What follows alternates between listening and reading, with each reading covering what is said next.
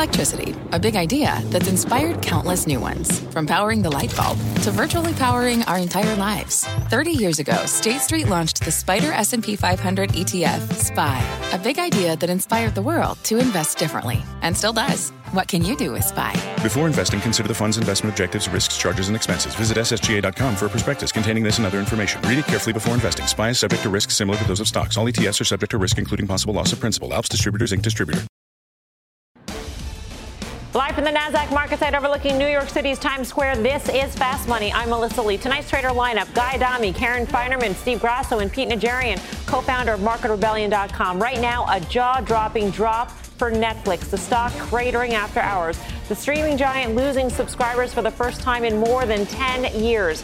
We are all over this report and the ripple effects. This after-hour shock coming on a day when the market made a monster move higher, bucking all the headwinds of rising rates, a surging dollar, and uber-hawkish Fed speak. We'll break down what is next. And check out shares of Twitter dropping nearly 5% on chatter that a number of private equity firms are giving Elon the financial cold shoulder. More on that in just a few.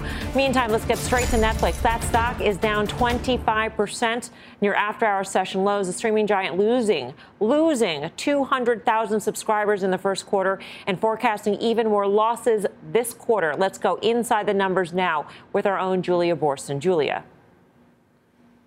That's right, Melissa. We're seeing those Netflix shares down 25% on a massive subscriber supplies. The company did lose 200,000 subscribers instead of adding 2.7 million, which is what analysts had projected. They did note that 700,000 of those subscribers were lost because the company stopped operations in Russia.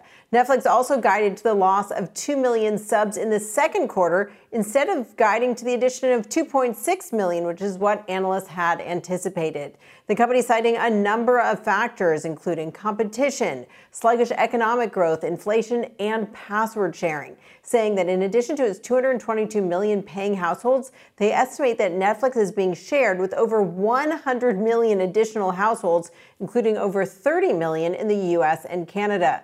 They said in their letter to shareholders they are working to convert some of those households that are not paying to be subscribers, and they're also working to improve the quality of programming as well as of recommendations. We are seeing other streamer stocks falling as well. Roku shares down 6.5%, Disney down 5%, Paramount off 5%, and Warner Brothers Discovery off more than 3% as we see those Netflix shares plummeting. Melissa? And, of course, management speaks to the community, the investment community, at 6 o'clock, so not during our show. But, Julia, there's a lot to digest here. Thanks so much for that roundup.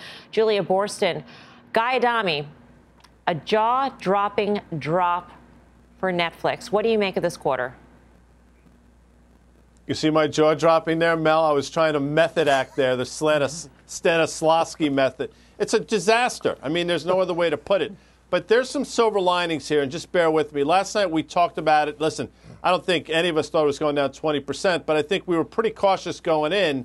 Missed 13 of the last 15 quarters, make that 14 of the last 16 now.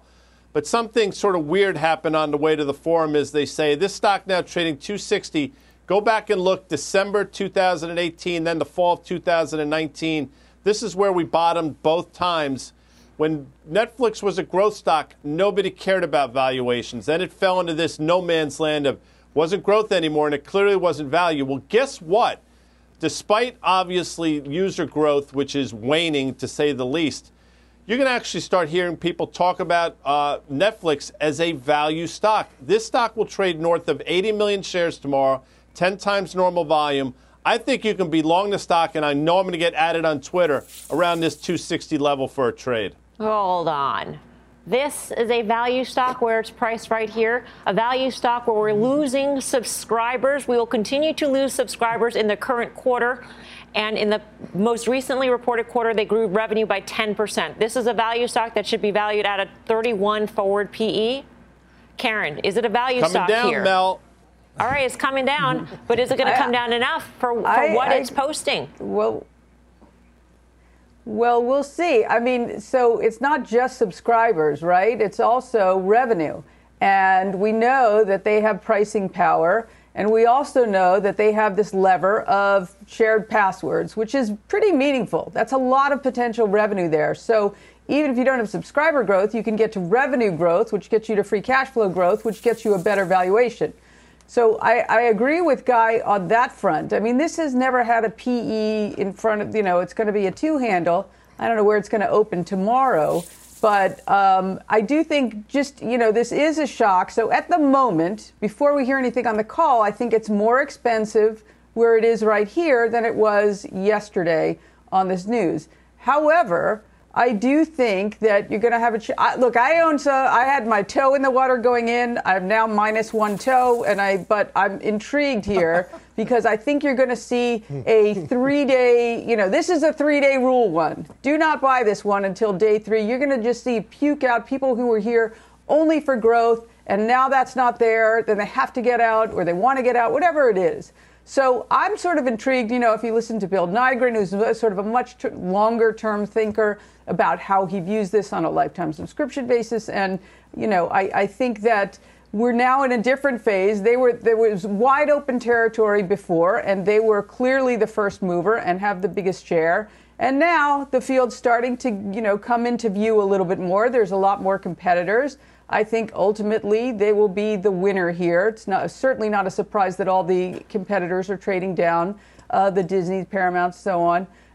That should happen. But I think at the end of the day, it will be Netflix. And, you know, I'm hoping it just gets really puked out. I'm curious to see what Bill Ackman does. I don't think he may tell us he doesn't need to file 13F for this quarter. It would be much later we would hear about what he was doing now. But I'm interested to hear whether he's buying stock or not. And I think we're going to get a chance to buy it at a pretty good price. I'm hoping for a real puke. Right. How much pricing power does this company have at this point after having initiated a pricing increase not too long ago, Grasso? In an environment where inflation is really taking hold, we had that study from Cantor saying that UK households are cutting the cord on Netflix because of inflation. I'm just wondering where you think the growth will come from besides a pricing increase, even if they can convert those households that share a password. Let's say they get 75% of those households.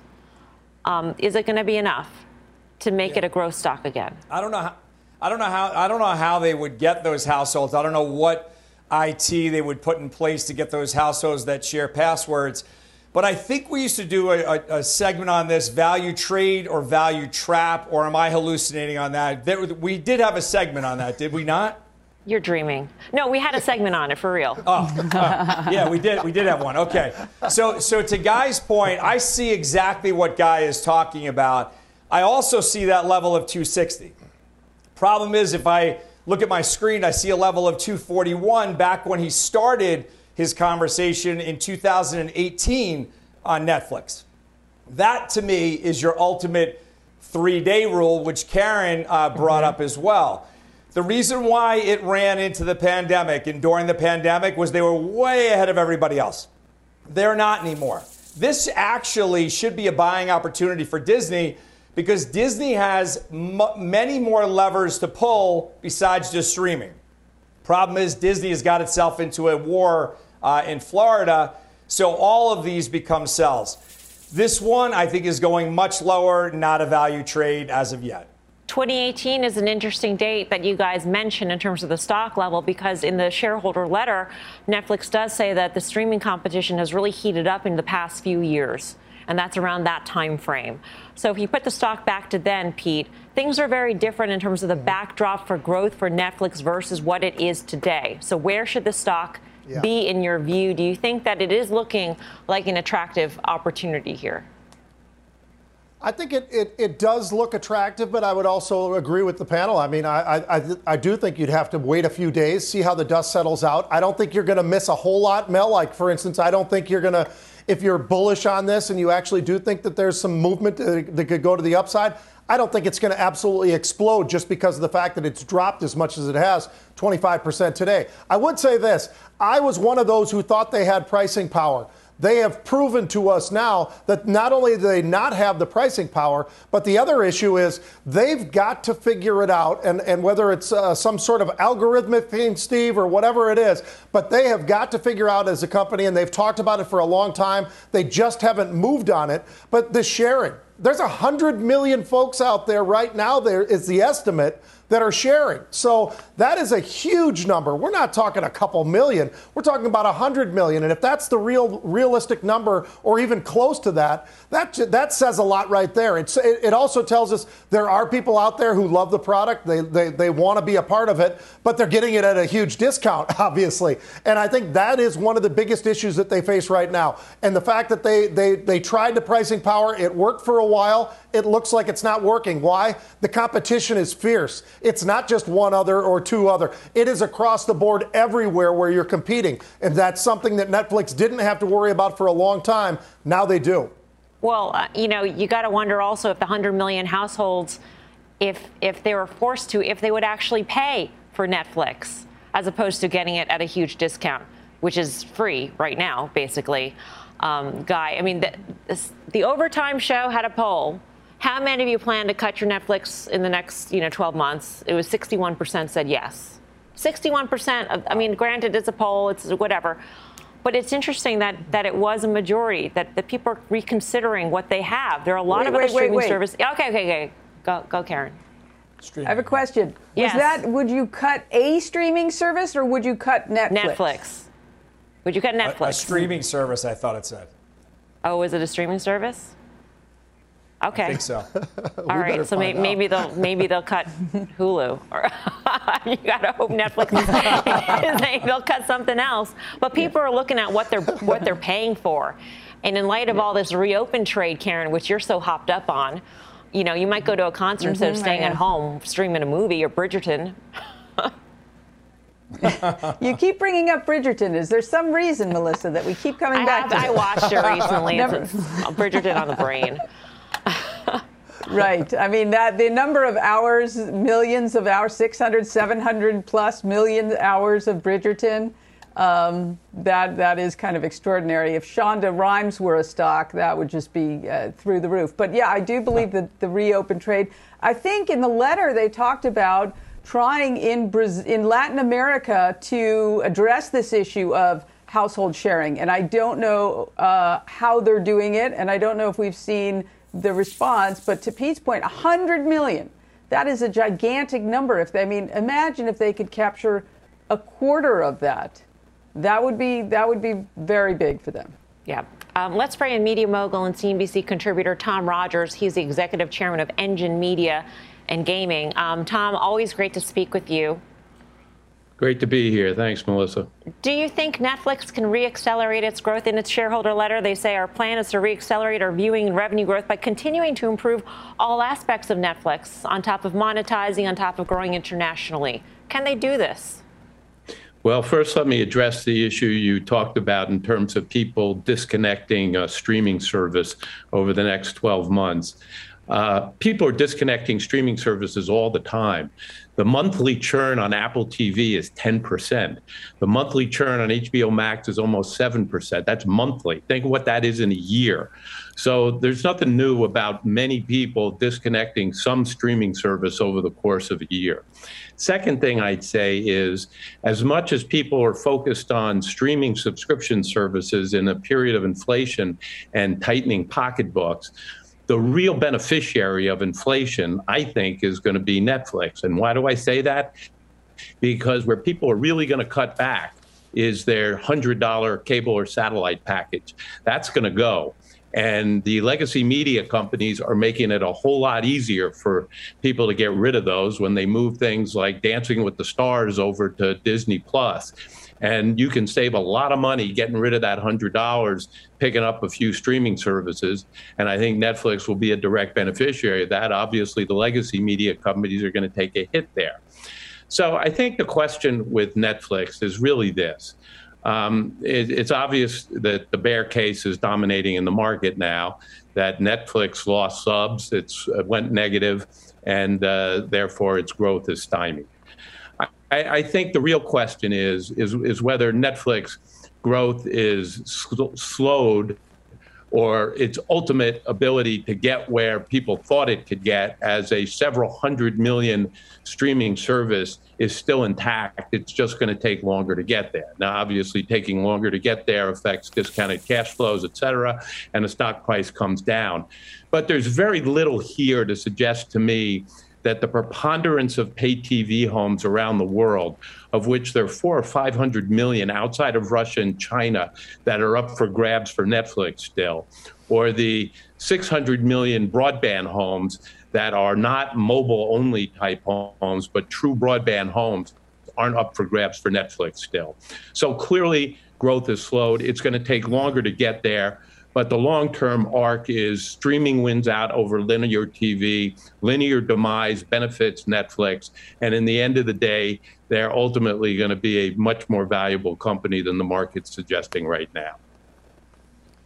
So, Tom, you've had extremely prescient calls over your whole career. I agree with you that Netflix should be the beneficiary of this.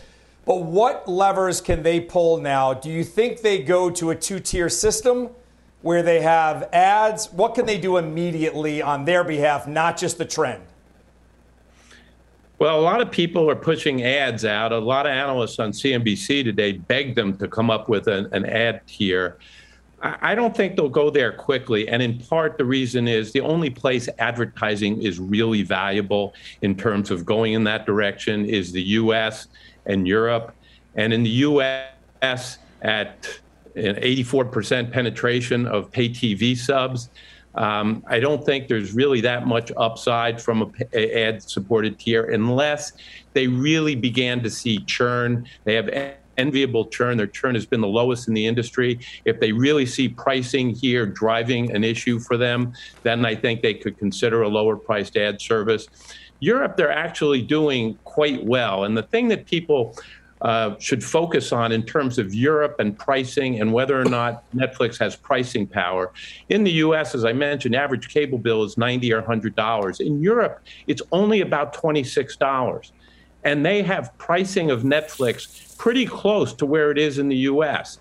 And having said that, that comparison suggests with the same number of subs in Europe for Netflix as they have in the US, some 75 million subs, they are doing extraordinary well to be able to price that close to what people are paying for their pay TV package. So I'm not convinced that they have demonstrated they don't have pricing power. They always face resistance when they do it. But netting out FX effects over the course of this quarter, their revenue per sub was up nicely in every region. And I think that actually bodes well for their pricing. And more importantly, when it comes to competition, their viewing audience, even with the Peacocks and Paramounts and Hulu's lower distributed and therefore making greater sub gains, the amount of watched minutes on Netflix has actually grown comparatively. And that, to me, suggests that the competitive onslaught that people are talking about is really not all that meaningful relative to Netflix subscribers. Tom, it's always great to get your perspective. Thanks so much for your time. Thank you. Tom Rogers, Engine Media. All right, how do we trade this aside, Guy, from waiting a couple days and seeing how this shakes out? What do you think is the range we see here? Well, I think, listen, Pete, Steve, and Karen all spoke with. The three-day rule that Steve's talked about for years is in place without question. My point is this. I think tomorrow you're going to see a huge volume day. Again, anywhere from 10 to 12 times normal volume. I think maybe you'll see a 250 print, but I think it'll close north of 260. For me, that's good enough to say, you know what? We traded down to lows, again, December 2018, the fall of 2019. We held, and this is an opportunity to buy the stock for a trade and look for a bounce. And I am getting added to Twitter. It doesn't surprise me, but if you start to really look at the numbers, this is about as cheap as the stock has ever been. All right. We've got a lot more on Netflix coming up later this hour. We'll be all over the moves. We'll keep you updated. And believe it or not, there are other earnings we want to hit tonight. We'll dig into the results that are sending IBM shares soaring. More Fast Money right after this.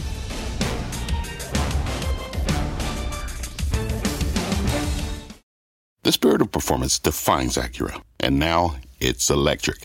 Introducing the all-electric ZDX, Acura's most powerful SUV yet. While what powers their cars may change, the energy that makes Acura never will.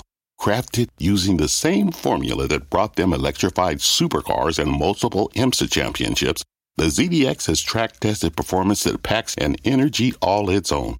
With a premium Bang & Olufsen sound system and up to 313-mile range on a single charge, and a Type S variant with an estimated 500 horsepower, the ZDX is everything they said electric could never be. It was built with the driver in mind, just like Acura's been doing since the beginning. We could talk all day, but the only way to experience this electric performance is to drive it yourself. Unlock the energy and order yours at Acura.com. What does it mean to be rich? Maybe it's less about reaching a magic number and more about discovering the magic in life. At Edward Jones, our dedicated financial advisors are the people you can count on for financial strategies that help support a life you love. Because the key to being rich is knowing what counts. Learn more about our comprehensive approach to planning at edwardjones.com/findyourrich. Edward Jones, member SIPC.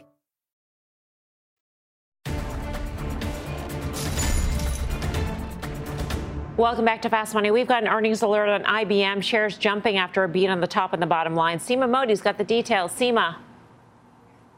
Melissa, 20 minutes into the conference call, and the cloud, growing its footprint into the cloud, has become a big topic of discussion. If you look at hybrid cloud revenue, it reached nearly $21 billion in the quarter, up 17% year over year. CFO Jim Kavanaugh telling me acquisitions remain a key priority for IBM. It's already acquired 18 companies since January of 2021, in total $4 billion. Another three in the first quarter, and Kavanaugh says you can expect more on that front. Revenue in software, which makes up about 40% of its revenue, up double digits sequentially and year over year.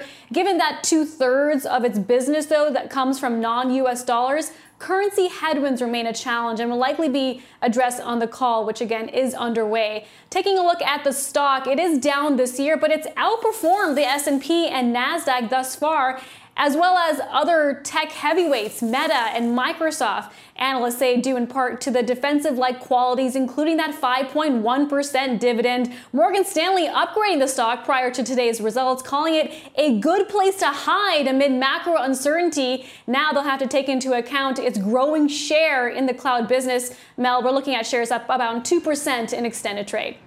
All right, Seema, thank you, Seema Modi. Guy, is now the time for an IBM since it's defensive and it's showing some progress in its turnaround story? Yeah, cloud growth north of 20%, which is good. If you look at a chart, this is in a 9-year downtrend since basically the middle of 2013. The good news is, we're stopped making new lows, lower lows. Did that a while ago. Bad news is you still have decelerating EPS, so it's hard. I will say this. You can't really knock it on valuation. I don't think you're going to get killed here. And the stock is able to close above 138, which is still ways away. You might actually get a bit of a breakout. So I think it's a fine quarter. I don't think there's anything to hate. There's not a lot to love either, other than the cloud growth. Got to close above 138 to break out, in my opinion. Is this a read-through for the cloud subsector, which has been clobbered this year? The cloud ETF is down, 19% year to date. Is this a good thing or is this a bad thing, Pete? Well, I think, that's a really good question. When you look at what they did with the cloud, whether it's the hybrid cloud up 17% or cloud itself up about 14%, Mel, those are pretty decent numbers. I'm pretty impressed. I think what we're seeing and why they're pushed against by a lot of those other cloud companies is those were a lot of those names that actually had either extremely high PEs or no PE at all type of names, a lot of those names, at least in that category, outside of Microsoft and some of the others. So I think it's really an interesting comparison, or it's an odd maybe comparison, to be honest with you, because I think this lines up more with what we look for when we look into the cloud side of maybe companies outside of that, like an Amazon, like Microsoft, like those kind of names. I think with that 5% dividend yield, as Guy was just pointing out, the combination of that, selling calls against it, it's why I'm in this stock. It doesn't do a whole lot. It's not really sexy. Not everybody wants to even talk about it.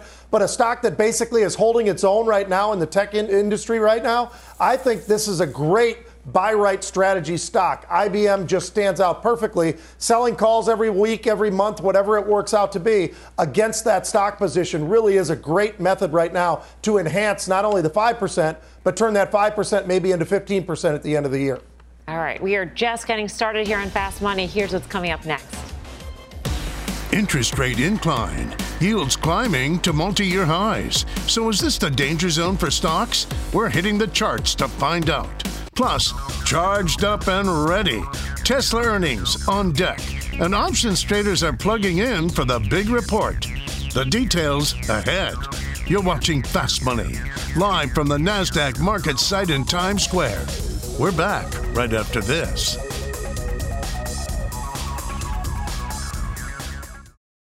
People today can spend half their lives over 50.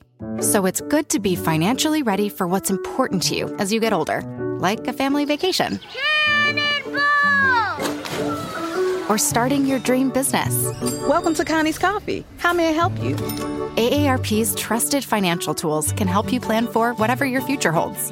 That's why the younger you are, the more you need AARP. Start planning today at aarp.org/moneytools. What's on the horizon for financial markets? At PGIM, it's a question that over 1,400 investment professionals relentlessly research in pursuit of your long-term goals. Specialized across asset classes, but united in collaboration, our teams provide global and local expertise. Our investments shape tomorrow, today. Pursue your tomorrow with PGIM, a leading global asset manager.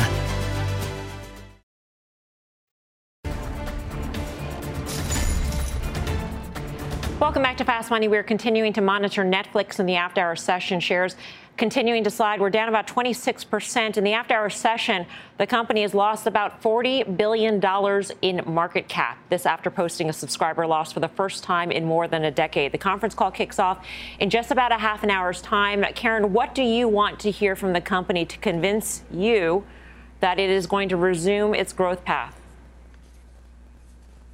Well, to me, I do want to hear about this issue we've been talking about passwords, some more about that, because that is just such a gigantic pool of untapped potential. And, you know, Tom brought up a good point about how they're actually gaining share. I want to hear about that and how they view the marketplace, the competitive marketplace. Do you know, they've always talked about competitors, but now they're really, you know, nipping at their heels. And I want to hear how big of a threat they really think that is. And there are other threats as well that we haven't discussed yet.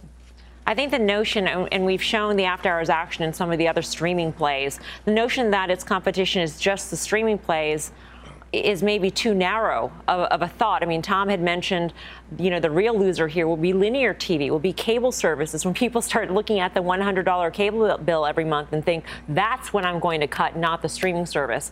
Guy, in terms of the range, if you bought it to 60 your level, then what? Yeah, well, I mean, I think it's trading 257 last I look. Again, this is all predicated on what I think is going to happen tomorrow, but I think you're looking for a 15 to 18% bounce off of 260, and that wouldn't be unreasonable in the environment that we find ourselves in. So, again, I think you're going to flush a lot of people out tomorrow. Again, volume to me is capitulation. You'll see it tomorrow. You buy it for a trade. Steve Grasso. Is there any reason why you would say don't wait for the three-day rule? I'm sure I haven't waited for the three-day rule in my history of trading. This one, I think you have to wait for the three-day rule. The risk is too violent. But to Guy's point, the only time that I would risk the not waiting for the three-day rule is when it's at such an important level in the chart, and it is. 260 is, but it can go lower. Okay. We'll continue to monitor Netflix here. We're down 26% right now. Markets in rally mode, though, today during the regular session. The Nasdaq jumping more than 2%. Major markets all putting in their best day in a month. But the big question is why? Why? Just take a look at some of the headwinds in play today. Yields continuing to rise.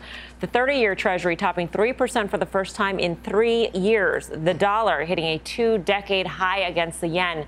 And, of course, the Fed's James Bullard saying a 75 basis point rate hike is not off the table. This is not usually a recipe for a rally, but we did see strength across the board from big cap tech to spec tech to rate-sensitive plays like home builders and banks. Almost everything was up. So, Pete, what'd you make of this move today? Yeah, I thought it was pretty interesting, Mel. I mean, I really did not expect it. As a matter of fact, in the pre-markets, we were relatively flat. And then all of a sudden, as soon as we got into the trading day, everything started to take off. And then it just continued on to basically close virtually at the highs of the day. Consumer discretionary was very interesting. You know, we look at a lot of these different areas, specifically in the Nasdaq, that have been beaten up. And they really have been beaten up. But there are days like today where I think the exhaustion of selling all of a sudden seemed to be a part of it. People have been going through the earnings generally, not talking about Netflix right now, but generally I think the earnings have looked better probably than most maybe expected as we started into the earnings season. So I think there's a lot of different reasons why, plus a little bit of relief in some of the areas where we were seeing them just go up every day, whether that's crude, whether that's gold and silver, wherever you want to look. We saw a little bit of that pullback there as well. So it was a lot of strength out of big names, and that was really what was carrying the market. When you look at Tesla, you look at Amazon, so many big names that have, and big market cap names that were moving and giving the market a really nice lift today. I mean, for all the talk of more rate hikes or bigger rate hikes or however you want to characterize it, Guy, I mean, with yields going higher, maybe the silver lining to this is that the market is actually working through that notion. So maybe we are through peak rate hike talk. Yeah, I understand that, and I saw Marco on the OT with CQ, and he spoke to that exact point. I don't think we are, though. I think there's still some growing pains associated with it, and this doesn't rectify itself, you know, in a week and a month. I think it takes literally months, if not longer. I think the market's going to, you know, again, I happen to think today was maybe predicated on the fact that tax loss selling is out of the rearview mirror, tax day being yesterday, those types of things. Pete mentioned an oversold condition. I'll buy that as well. But I just think this is another one of those violent moves in a market I think is still headed lower. And Karen, I mean, you mentioned earlier today, you would think that housing would be dead now. The final nail would be in the coffin at this point with rates this high, with the average 30-year fix, what, above 5% now or so. But it's not. Right, but that's not what we saw from the data. So I don't know how much of a lag there is, but some of those permit numbers were really good. That housing trade has been hit really hard. And maybe this made people think, wow, okay, maybe it's overdone, because this is a very different supply-demand dynamic than it was in 2008. We're still underhoused by quite a bit. So I think that was sort of part of it. I think that there's some residual excitement about the reopen trade gaining steam on the heels of the mask mandate being lifted for airlines. So, and we were down a lot. I mean, as Pete was saying, you know, maybe just the sellers got exhausted. We were only back to where we were, I don't know, middle of last week maybe. So it just feels like a lot, but the net change hasn't really been that much. Yeah. Coming up, we are counting down to Tesla earnings as the EV maker gears up to report tomorrow. And options traders are plugged in and ready. We'll tell you how they're playing the name next. Plus, another day, another rising dollar. The greenback hitting its highest level in more than 2 years. So which names can shake off this surge? The traders have their picks. Fast Money's back right after this.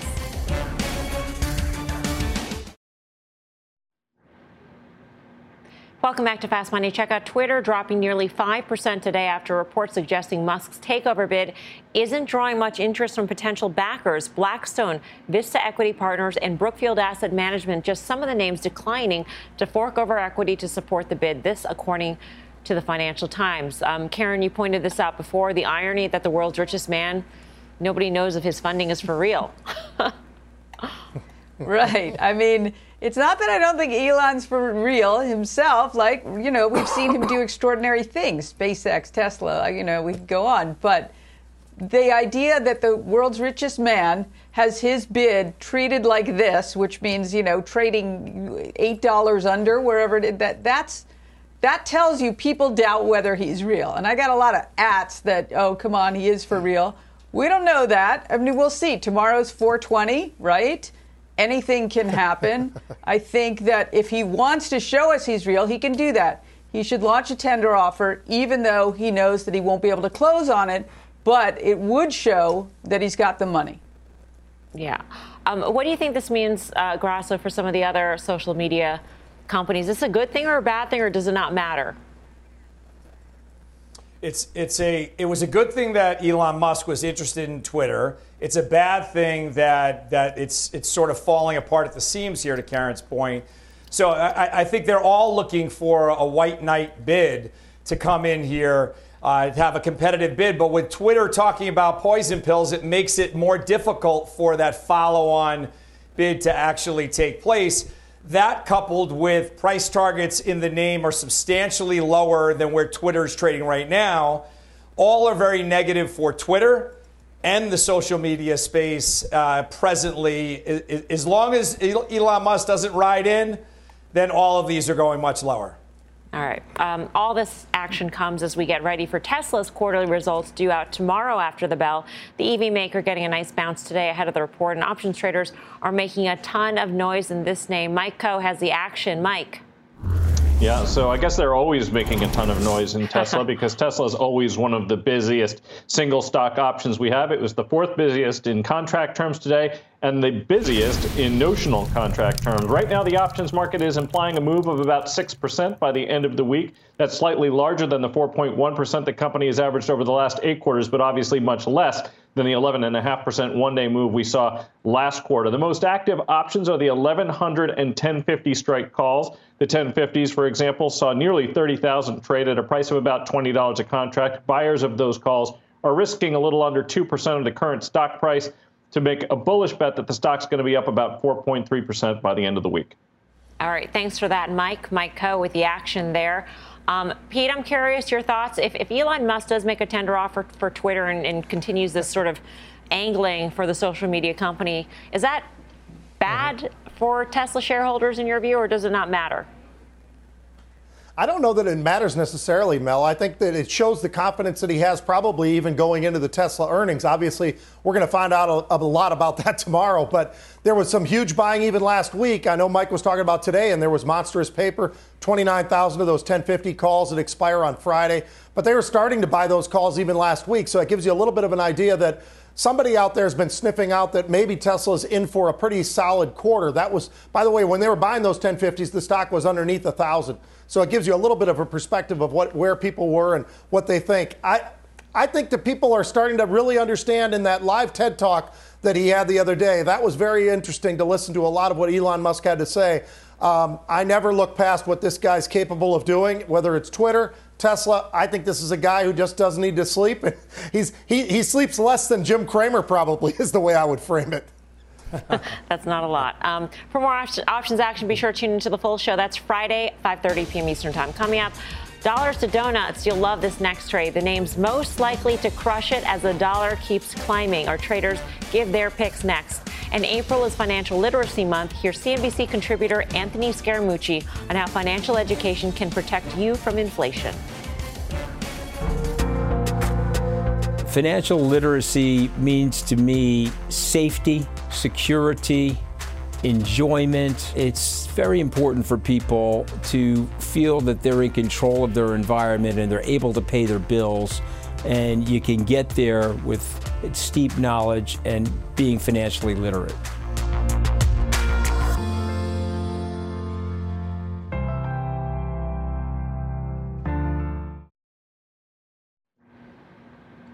Welcome back to Fast Money. The U.S. dollar continuing its march forward with the Dixie having hitting its highest level since March of 2020. The move even more notable against the yen, where the greenback was at a 2-decade high. So what's this move mean for the markets? And in particular, corporate earnings, Guy?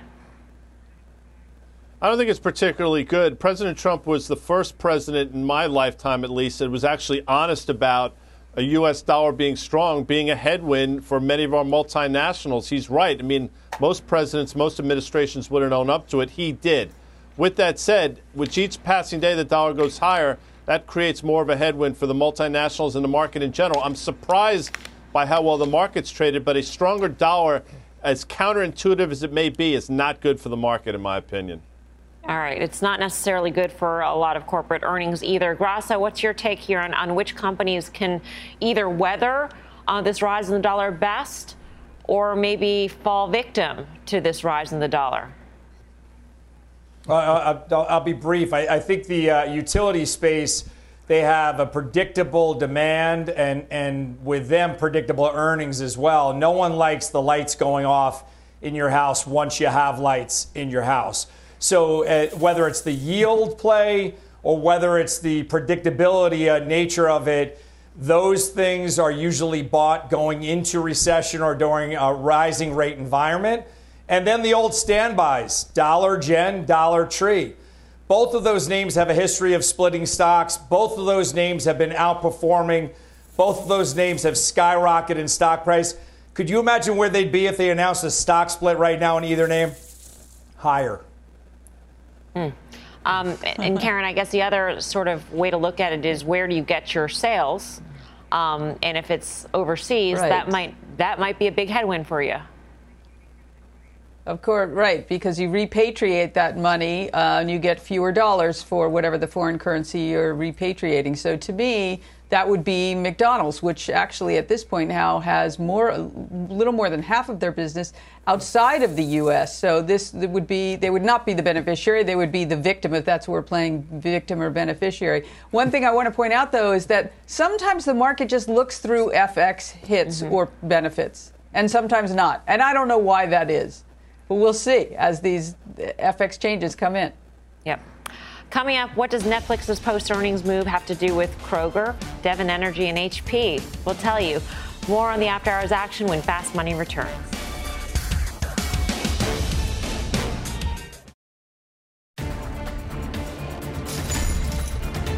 Welcome back. Let's get another check on shares of Netflix. The company has lost $40 billion in market cap in the After Hours session. That's about the size of one HP, one Kroger, or one Devon Energy.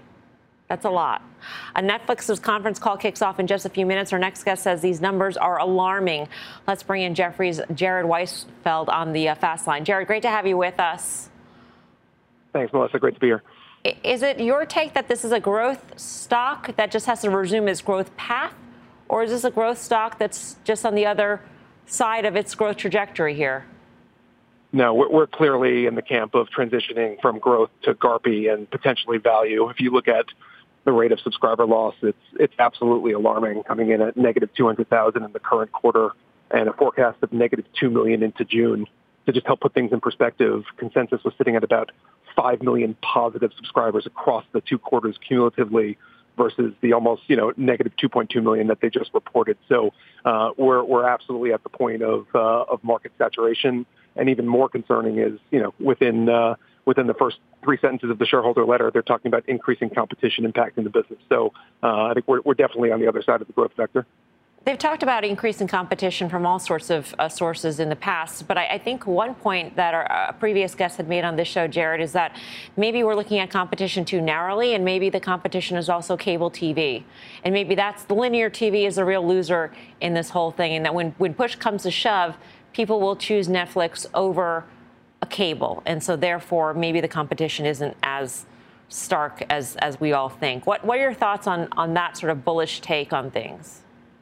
I think that's overly optimistic. If you go through the shareholder letter, they talk about competing with Amazon and YouTube for the last 15 years, but they specifically now talk about new streaming services as competitors. And they should be, right? Apple just won a motion picture for Best Motion Picture at the Oscars. And, this is before you're even having Amazon launching Lord of the Rings in the back half of the year. So you've got new fierce competition with the ability to heavily subsidize these budgets with their existing businesses. And that needs to get contemplated appropriately in Netflix valuation.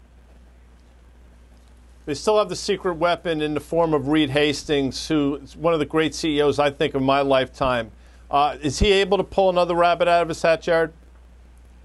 Yeah, so listen, there are a couple things that they can pursue, right? And so all is not lost. I think there has to be a real conversation on whether or not they can introduce an advertising-supported tier, right? Can they help increase top of the funnel, really accelerate subscriber growth and bringing those subscribers in on a free-supported tier and then eventually moving them into a paid subscription offering? That's definitely possible. The other thing to keep in mind of is they've made a very big push on gaming. So can they leverage their existing content with a new gaming portfolio and really think about other interactive entertainment adjacencies that they can actually attack? So I agree. You know, you never want to count Reed Hastings out. He's one of the greatest of all time. But you know, it's a tough near term for Netflix as they face the increasing competition. Jared, thanks for phoning in. Always good to hear from you. Thanks, Melissa. Jared Weisfeld. Pete, do you think that gaming, do you think an ad-supported tier can save Netflix here? I think those absolutely make total sense. I know Reed Hastings has been pushing against that whole ad tier side of things, though, Mel. I love the guy. I agree with Guy Adami. I think he's exactly right that he's one of the greats, but I think he's going to have to move on that, and he doesn't want to, but I think he's going to have to. Karen, would you like to hear that from Reed Hastings tonight? I guess so, but I think the market reaction is going to make up for the valuation change, which is gigantic, is making up for a lot of the disappointment and the miss. Yeah, it went from a 31 during the session today to about a 23, sub 24 right now, forward PE. That conference call with Netflix management will start in just about 5 minutes here. Up next, Final Trades. Welcome back. United Airlines out with earnings tomorrow after the bell. We will be joined by CEO Scott Kirby. Do not miss that First On interview right here on Fast Money. Time for the final trade now. Let's go around the horn. Steve Grasso. I'm going to go with what I said before. Pricing power, rising rate environment. Go with utilities. SO, Southern Company. Pete Najarian. I'm going to go with Tesla. Mike, I think, was right from options action, and I think that the call buying it speaks for itself. Karen Feinerman. Yeah, tomorrow we're going to see analysts just rushing for the exits as they slash growth and they slash multiples on Netflix. And I'm going to do my very, very best to try to buy nothing tomorrow and wait. Guy Adami. You fired up for playoff hockey, Mel? I know I am. And 100. You know what the Tesla of, 100 heavy machinery is? I know Pete knows. Caterpillar. Too cheap into earnings. Caterpillar. Thank you for watching Fast Money. We'll see you back here tomorrow at 5 for more Fast. Meantime, Mad Money starts right now.